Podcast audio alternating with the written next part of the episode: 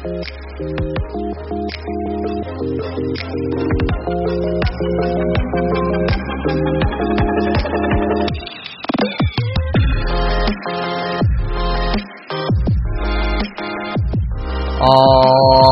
right, everybody.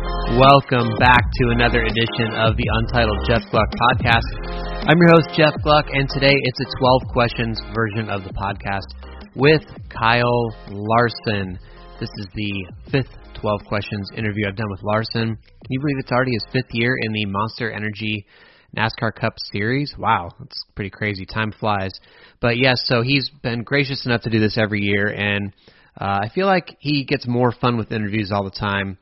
Last year, uh, in this 12 questions interview, he called himself the last true racer, and uh, that got a lot of people riled up, and um, that generated some good conversation. And hopefully, he will have some interesting things to say as well in this year's version of the 12 questions. So let's take a listen. All right, everybody, I'm here with Kyle Larson. And Kyle, the first question is um, How often do you have dreams about racing? Um, I would say when I was a kid, I had uh, almost every night I would dream of races and racing. Um, you now, you know, I might have like quick flashes of it, but not like deep dreams. You know, where I'm I'm dreaming of it, and you know they might happen every so often. But um, yeah, I mean, I I don't know if they're maybe once a week or so. Okay. I guess probably leading up to the weekend or right after the race. Okay, that makes sense. Uh, if you get into someone during a race, intentional or not, does it matter if you apologize? Yeah, I mean, I I feel like I'm if if I feel like I've done something wrong, uh, I feel like I'm good about you know making sure I at least text them or or you know come up to them right after and, and apologize. Um, yeah, so I mean, I don't know. I, I've always I, I feel like at times too, and it's not my fault. I, I seem to apologize for for you know something that I may feel like you know I did something to put both of us in that situation or whatever. But uh, I yeah, for sure you need to apologize because there's some sensitive people in our sport. Yeah. Okay. What's the biggest compliment someone could give you? Um, I think the biggest compliment somebody could give me, or you know, now I have, you know, now our race cars are fast all the time, but you know, when when somebody would say like, you know, I'm carrying the race car on a certain weekend or something like that, I think, I think that means a lot to me, and um, you know, when you're when you're doing more than you know maybe the potential of something, I think that's always that's always a positive. So that's been a good one, and then you know just you know just being you know when somebody says I'm I'm you know I, I feel like I'm versatile, but when somebody else you know can see it and, and you know think that I'm good in any type of race car, that that means a lot to me. Okay. So NASCAR comes to you and says, "Hey, we're going to bring this uh, celebrity to the track, and we'd like you to host them." What's a celebrity you'd be really excited to host at the track? Uh, I don't know. I I'm not that into into it all, into celebrities that much. So I I don't know. Um, You don't get starstruck, huh? I don't I don't get too starstruck. Like you know, NASCAR will come to me and be like, "Oh, do you?" Or to Davis, anyways. Oh, do you want to meet this celebrity or whatnot? And you know, Davis will ask me, and like, no, I don't. I don't really care. um, You're like, so I usually no." turn all those down, anyways, unless he gives me the politics speech, and then I have to do it. But um, so yeah, I mean, I yeah, I don't really care to host any celebrity. So is it because you when when they ask you about these people, because you've never heard of them, or you you've heard of them, you just don't care? No, I've heard of them. I just don't really care. Oh, I, I, okay. I don't know. I mean, I feel like they're not going to be that excited to meet me, so I don't really Oh. care to meet them. I see. So And maybe that's just jumping to conclusions, I guess, but or you know, judging a book by its cover. But um, I don't really get that excited meeting meeting people, so I don't think that they would get that excited meeting me. Okay. All right. That makes sense. So, in an effort to show that it's a health conscious sport, NASCAR decides to offer the number one pit stall selection for an upcoming race to the first driver willing to go vegan for an entire month. Would you do it? Uh, what? So like, I really like salads. What foods are? So, what else no, is no vegan? cheese, No cheese. um, nothing from an animal at all. Um, nothing with butter. I mean, you could do like soy stuff or like you know like the fake meat stuff. Yeah. Um. I mean, I, I feel like I could do it, but I don't think the number one pit stall is like that important to suffer for a, a month. But I do like salads. I could survive off salads. You can't. See, like chicken's not even vegan, huh? No, Oh. and no yeah. like buttermilk ranch dressing type Ah. thing. I don't think. Yeah, I mean, I, I, I mean, I like any type of salad, but um, I could probably do it for sure. But I don't, I don't think I need need to do it. Okay. Oh, it's time for the random race challenge now. So I've picked a random race from your career, Okay. and you have to try to guess where you finished. NASCAR career? Yes. Okay. Because that's all that's on Racing Reference. Sorry. Yeah. Okay. There's like Knoxville Nationals uh, on Racing there, yeah. Reference. Oh, I should I've Well, you you would remember those two easily. Yeah, I had I've to make this three of them. harder. Yeah. Okay, this is the 2015 Pocono Spring Race. Any recollection of that whatsoever? 2015 Pocono Spring Race. Spring Race. So June. Oh.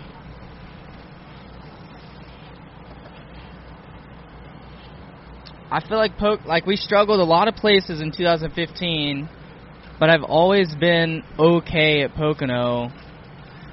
I want to say eighth or Are you serious? Did you look look at my sheet? no eighth. Yes. Okay, perfect. I was gonna say eighth or twelfth. Well, you actually started 15th. You finished eighth. Uh, McMurray was seventh, so you guys were seven eighth, and Truex won that race. Uh, yeah, I was all over Jamie at the end, but I couldn't get by him. I got tight. wow. Um, but yeah, I I've, I think I've got a mo- you know most all my finishes. I think at Pocono are yeah like fifth to eighth or so.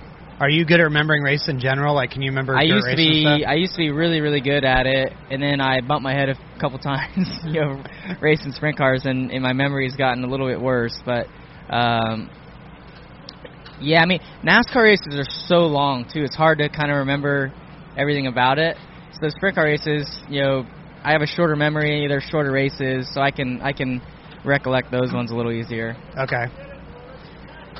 Who is the best rapper alive? The best rapper alive. Uh, I um, I mean, I like rap music. I like all types of music. I like I like rap music. I don't have like a, a favorite a favorite artist of out of any genre, but um, I would say for me, I I like listening to Drake. I think Drake's pretty. I w- I don't know if he's the best rapper alive, but like currently, I like him a lot. Um, I can rap every word to Afroman, uh, crazy rap. Um, but but there again, I, I don't think they're the best best rap group alive. But so I'll I'll go with I'll go with Drake for now. Okay. I thought you might say Lil Wayne because like Young Though I hate Lil Wayne. Really? Yeah. You have the he's His Young voice Money is and you're so Young Money. annoying. His yeah. back. I mean, like I said, I kind of like rap. If Lil Wayne comes on, I I gotta I have to change it. I don't like him at all. Okay. Well, I don't think he listens to my podcast, so it's yeah, okay. he might Yeah. now though. Who has the most punchable face in NASCAR? Uh, so I was I was actually telling Stenhouse we're all staying at a house together this week, and I was I saw that this popped up on my calendar that I'm doing 12 questions. So I was like, oh, there's a uh, question about who's got the most punchable face. So I'm going to say you, uh, because um, last year at Knoxville Nationals, um, you know, everybody hangs out all night and parties and all that, and and uh, I we're all drinking and, and everything, and I end up getting really really um, intoxicated, and and he was as well, and you were like you're wrestling around, and then uh, we're just standing there, and like just like I quick jabbed him in the face, and he jabbed me back in the face. I jabbed him in the face.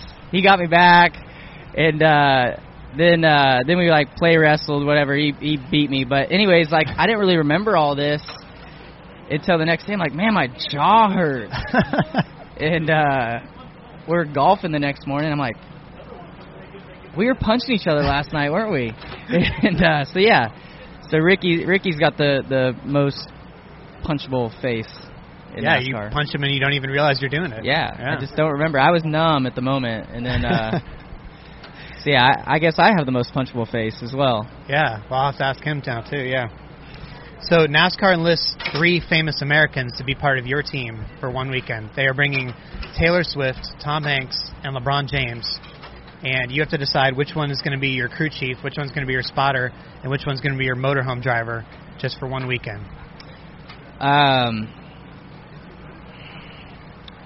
um, probably I'll just go basically off kind of what everybody has been saying is Taylor Swift, motorhome driver. Uh, I'll, I'll say Tom Hanks is spotter and LeBron is is crew chief.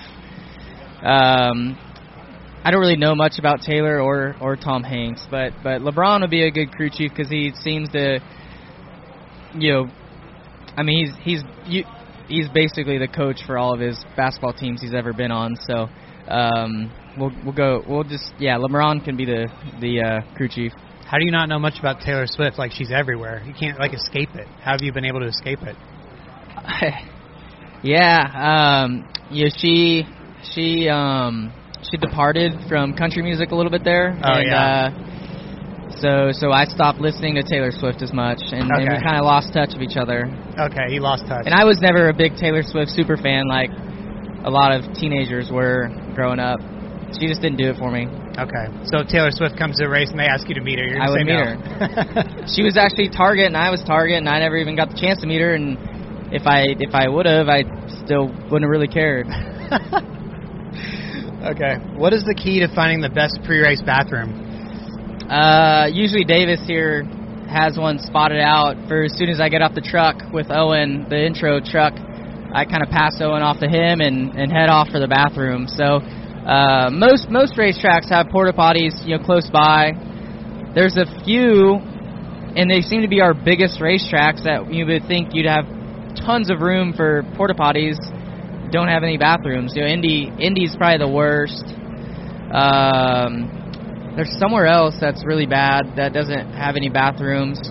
Um, but yeah, he he's good at spotting spotting at least you know the care center or Goodyear I think has some bathrooms in it. Like Charlotte, I usually go, but then there's porta potties kind of everywhere else. Hmm. Interesting strategy. So um, NASCAR decides it misses the highlight reel value brought by the Carl Edwards backflips, and they want you to replace them. How much would they have to pay you to backflip off your car after your next win? Well, I think if I got some practice, I could I could do it, and I would still need to be paid a lot because I'd probably end up hurting myself. But right now, right now I have never ever done a backflip. I don't even think I've I don't think I've tried on a trampoline. Usually when I do it like off the side of a boat or you know into the pool, I don't quite get the full rotation. So right now there's no way there's no way I could do it. Okay. Um, last week I did a uh, interview with Daniel Hemric, and his question he didn't know it was going to be you specifically, but I actually picked you because I thought you'd be good for this question. His question was, you know, there's a lot of uh, maybe underappreciated or unknown drivers in the lower ranks right now that nobody really talks about, doesn't have a lot of hype. Who's somebody from the lower ranks of racing, could be any kind of racing, that you think deserves more attention than they're they're getting? Um,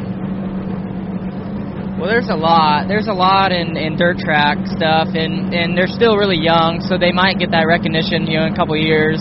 I would say Logan Seavey in uh, in you know I grew I've known Logan. You know, we raced go karts together. I mean, he was probably four or five years old, so I've known him forever. I think he's 19, maybe now.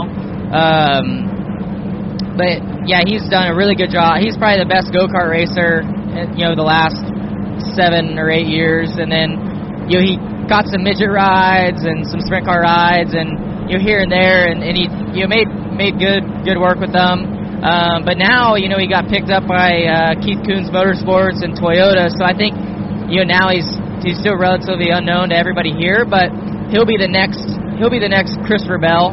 Um, so that'll be really fun to see. And then um, man, there's so many. It's it's hard, you know. But uh, I'm trying to think of somebody. You know, I, I've noticed in NASCAR. I would say, you know, and I tweeted about it last week. You know, Matt DiBenedetto. I mean, to see what he does in that 32 car, and even you know the rides that he was in before the 32 car.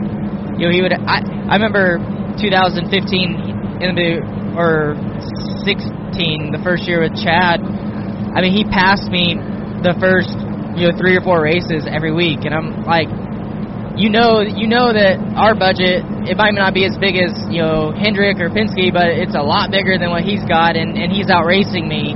So I would say in NASCAR, you know, Matt Benedetto is is that guy who doesn't get enough enough recognition from the media, but also team owners. You know, here, I, you know, I feel like he deserves an opportunity in some really good equipment because I mean he can finish top 20 in that thing, he could easily win in a in a good car. So, um, you know, he, I think he's put in enough time where he deserves an opportunity for sure. And you guys grew up racing together. Is it true he used to regularly beat you a lot? Yeah, yeah, that's yeah, yeah. So Matt, Matt and I, you know, he's a year older than I I am, and he, you know, he was always kind of like a year ahead of me. Um, but yeah, we grew up racing at Cycleland and, and Red Bluff in uh, go karts, and um, yeah, he was the guy. He had a you know like a super pretty go kart, you know, like baby blue, number 44, like pinstripes. Like it, it was a slick looking race car, and he was always really fast. And um, you know, when I started, he was he won like every week, and um, yeah, so he was like the guy that kind of set the bar, and you know, we wanted to beat him and all that. And I remember. Uh, you know, finally when I won my first race, I think he finished second to me by like I don't know a nose or something, and uh, like that was that was a big deal for us at the time. So um, it was it was fun to follow Matt's career throughout you know his whole racing because he left he left California. Um, let's see, he was probably I don't know 11 or so years old, 11 or 12, and moved to North Carolina, and and uh, you know that was like a like a big deal, you know, for us. Like, oh, it's gonna be you know interesting to see kind of how his career progresses, you know, because we all want to make it to NASCAR when we're young, and um, you know, he was getting opportunities. Ended up signing with Gibbs for a little bit, and uh, you know, kind of he, he was the guy that kind of gave us a little bit of hope, even though he went a totally different background than what you know I had ever planned on doing. You know, at least at least there was you know some hope, of an opportunity to for me to maybe make it someday. So.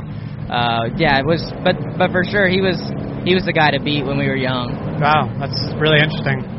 Um, okay, so I, I actually don't know who the next interview is going to be with. Um, do you have a question that I could ask um, another driver? Uh, can you can you come back once you figure it out? Can I come back? I don't know. These are always this is always tough. Like I prepare for all the other questions somewhat, but then we get to the, the last part of it, and um, I feel like I do this every year for you, and I always I always have you come back. So can you come back to me once you figure out who's going to do it? Uh, I will come back to you once I nail somebody down. Okay, that, thank you. Okay, you're welcome. Thanks for doing this interview.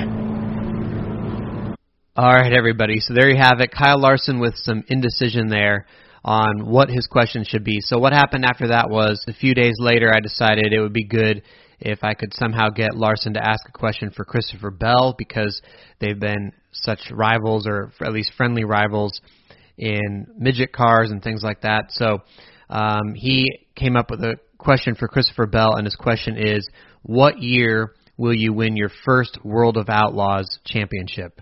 So an interesting question with some layers there because implying that at some point Christopher Bell will go race World of Outlaws full time, but obviously he has a long NASCAR career ahead of him as well. So what will that balance be? So that will be asked to Christopher Bell next week. Also wanted to point out that after Larson said he's not interested in meeting celebrities, he accepted an offer to meet with Ice Cube this week. So um, after he finished second at the Auto Club 400, he was walking off the stage, and I noted um, hey, uh, so you did accept a celebrity meeting, and he's like, well, it was Ice Cube, you know. So I think there are certain celebrities he wants to meet, but I, I do, I, I loved his answer, and it made me laugh um, about the Taylor Swift stuff. That that definitely cracked me up. By the way, since Target is no longer a NASCAR sponsor or a Kyle Larson sponsor, you might want to consider doing your shopping on Amazon.com. That's where I do my shopping along with Sarah for all our household items and things like that because you have helped us out by going to jeffgluck.com slash Amazon before you start your shopping there. Then it takes you to the Amazon homepage, but there's a link in there that helps give my website and the podcast a commission. So we've been ordering all sorts of things like toilet paper and laundry detergent and paper towels and Kleenex and all sorts of household items from there. So you've been saving us a lot of money by doing that. So if you could go to jeffgluck.com slash Amazon the next time you're going to shop there, that would be much appreciated. Coming up on the next episode of the Untitled Jeff Gluck podcast, it's a How I Got Here with Greg Stumpf, who is the founder of Off Axis Paint. I don't know if you've seen anything about Off Axis Paint on Twitter, but they paint a lot of the helmets um, throughout the various NASCAR series, and we'll ask him how he got started doing that, um, how he ended up becoming the guy that paints helmets like Martin Truex Jr.